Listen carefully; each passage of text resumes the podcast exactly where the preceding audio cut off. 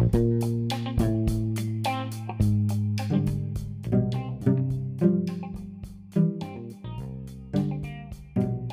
guys, kembali lagi bersama kami dan pada saat ini kami akan mengobrol tentang studi kasus terkait marketing strategi dan perusahaan.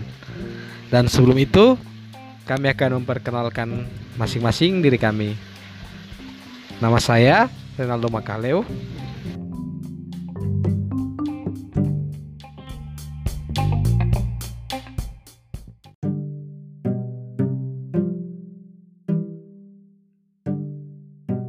Saya Peggy Sepang.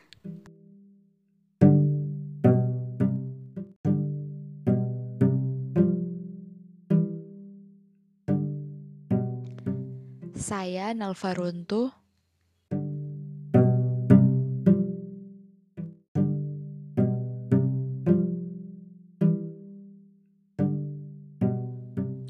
Halo, saya Veronica Hungkar.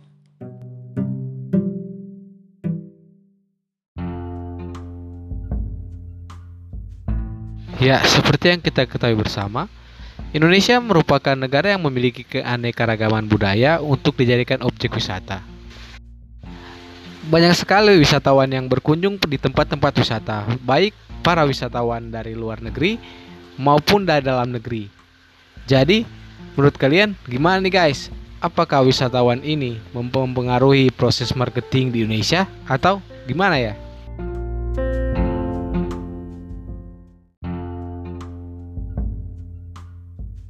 Ya, benar sekali. Dengan adanya interaksi masyarakat lokal dengan para wisatawan, menyebabkan perbedaan pola hidup termasuk jenis makanan yang mereka konsumsi. Lalu terciptalah berbagai jenis makanan yang ada di restoran.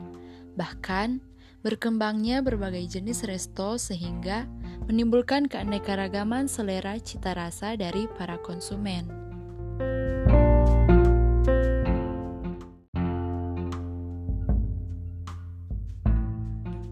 Nah, seiring dengan jumlah restoran di Bogor yang selalu meningkat tiap tahunnya, maka menimbulkan tingkat persaingan yang semakin ketat. Lalu muncullah restoran yang menawarkan keunikan jenis makanan yang berasal dari Timur Tengah, yaitu Alibaba Restoran yang berada di Kota Bogor. Alibaba, Alibaba memiliki pesaing bisnis yang sejenis, untuk itu tingkat persaingan semakin ketat seiring dengan perkembangan restoran yang semakin pesat. Selain itu, tingkat jumlah pengunjung yang belum mencapai target dan pencapaiannya jumlah produksi yang masih di bawah standar dan belum memenuhi target penjualan dari Alibaba restoran ini.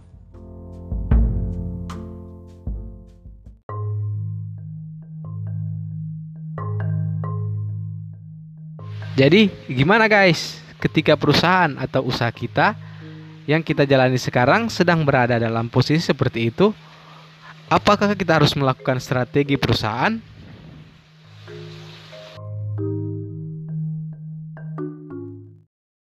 Ya, tentu saja kita itu membutuhkan strategi pemasaran yang tepat untuk meningkatkan penjualan dari restoran Alibaba ini.